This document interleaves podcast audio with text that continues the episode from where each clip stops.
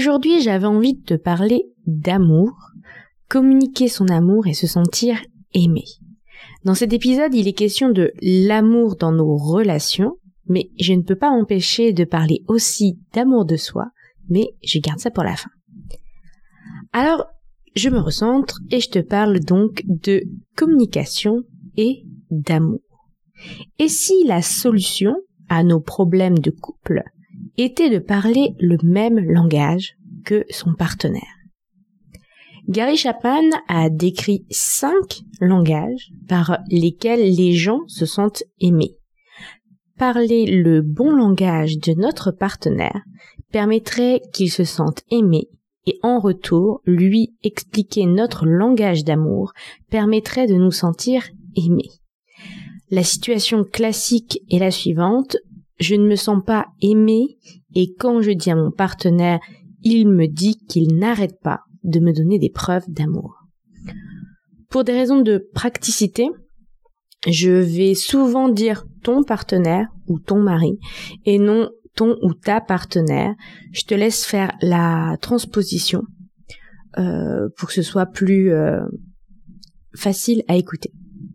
Alors en début de relation, deux facteurs influenceraient le fait que l'on se sente particulièrement aimé. Les hormones et la drague. Dans la phase de drague, on va utiliser tous les langages disponibles, ou du moins plusieurs que l'on connaît, parce que des fois on les connaît pas tous, pour faire sentir à l'autre notre amour. En gros, on utilise tous les outils à notre disposition.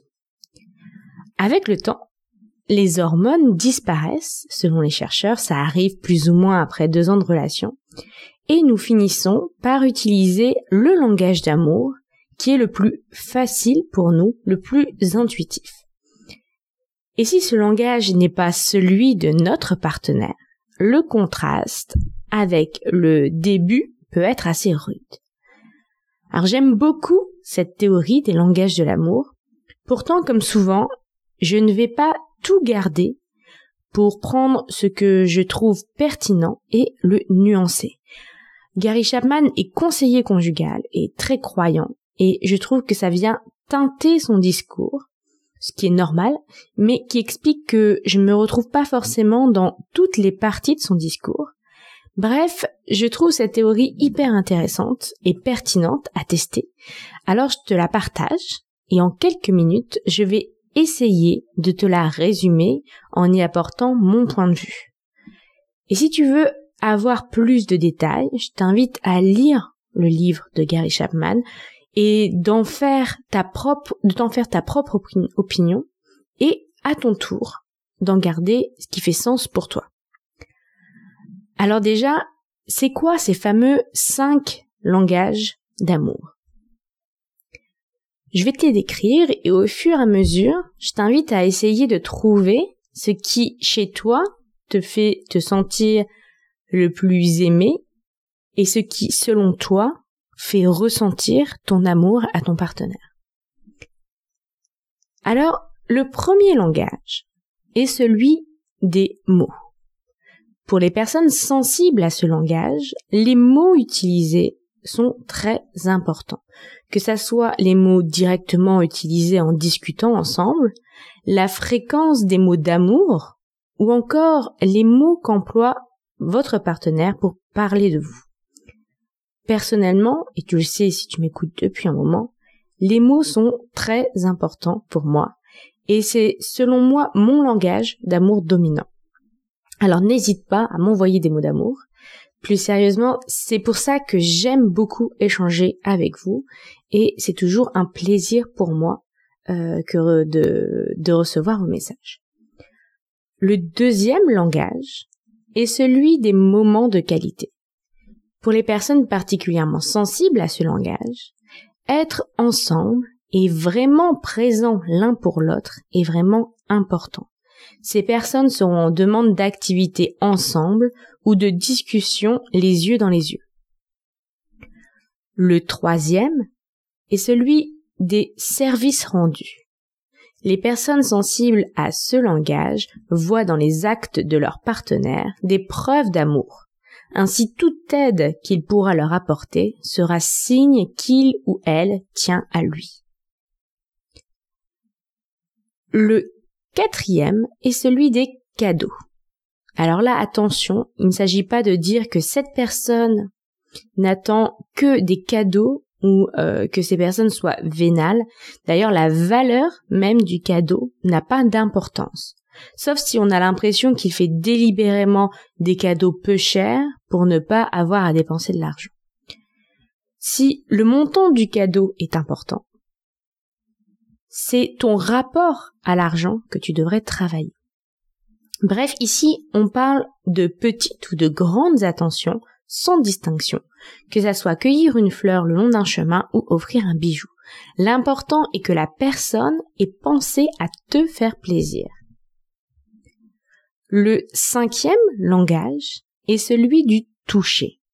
Ces personnes sont très sensibles au tactile et vont donc en demande et vont donc être en demande de câlins, de caresses, de massages, de contacts, etc. Ce langage ne se résume pas qu'au sexe, bien sûr. Pour que ce langage soit considéré comme euh, votre langage d'amour, il faut que chaque contact te procure un sentiment d'être aimé. Donc voilà pour les cinq langages, donc les mots, les moments de qualité, les services rendus, les cadeaux et le toucher. Pour t'aider à trouver ton langage ou celui de ton partenaire, tu peux te demander qu'est-ce que tu demandes le plus à ton partenaire? Qu'est-ce que tu reproches le plus à ton partenaire? Qu'est-ce qui te blesse le plus et que ton partenaire fait? Parce que ça marche dans, dans les deux sens. Qu'est-ce que toi, tu fais comme geste d'amour à ton partenaire? Car souvent on va naturellement communiquer via notre propre langage d'amour, mais c'est pas toujours le cas. Par exemple, pour moi, c'est pas le cas. Alors c'est pas toujours facile de réussir à trouver son langage de l'amour, car il peut y avoir des biais qui faussent les réponses à ces questions. Donc, test. Je vous ai parlé du rapport à l'argent pour le langage des cadeaux qui peut biaiser euh, ton ta façon de, de considérer les cadeaux, euh, du sexe pour le langage du toucher, mais il y a d'autres biais. Par exemple, l'éducation ou les modèles vus enfants. Ainsi, quelqu'un qui a eu comme modèle le fait qu'un mari aimant doit offrir des cadeaux à sa femme, par exemple, peut se dire mon mari ne m'aime pas, il ne me fait pas de cadeaux. Pour autant, c'est pas forcément son langage d'amour. C'est un langage qu'il a appris petit donc, il est sans doute sensible, quoique parfois même pas, c'est plus du conditionnement. Pour savoir si vraiment c'est votre langage, il faut tester et euh, te questionner quand tu reçois ce type de preuve d'amour, si euh, ça te fait vraiment plaisir, qu'est-ce que tu ressens? Il peut y avoir aussi des croyances limitantes qui viennent biaiser ton jugement comme par exemple sur les cadeaux et le superficiel, le fait de ne pas exprimer ses sentiments et les mots d'amour, ou encore sur l'intimité et une vision sale du toucher. Tu vois, il peut y avoir plein de facteurs qui peuvent avoir déformé ton jugement, et pourtant le langage qui est le tien est sous toutes ces couches. Mais si tu te recentres sur ce que tu ressens, sur euh, le ce qui se passe quand ton partenaire utilise tel ou tel langage, tu vas réussir à trouver quel est le seul langage d'amour.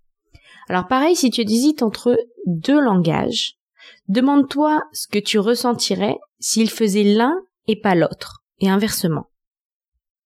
D'après l'auteur, il se peut aussi que l'on soit sensible exceptionnellement à deux types de langage, euh, dans les mêmes proportions. Moi, je pense que c'est surtout par acquisition qu'on va être sensible à ce deuxième type de langage.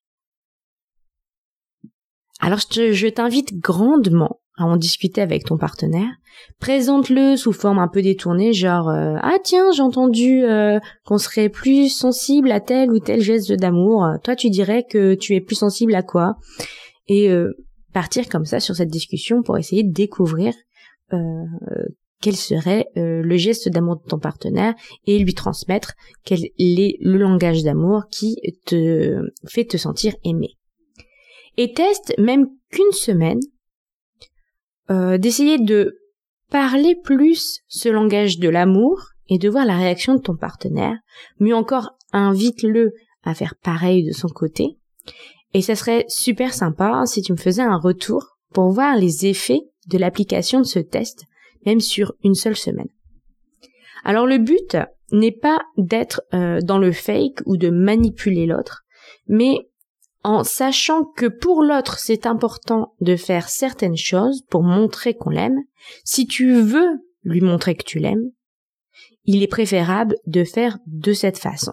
Ça t'évitera que euh, tes gestes d'amour passent inaperçus et euh, que tu sois frustré qu'il ne les ressente pas et lui qu'il soit frustré de ne pas se sentir aimé et que tous les deux vous vous sentiez en manque d'amour.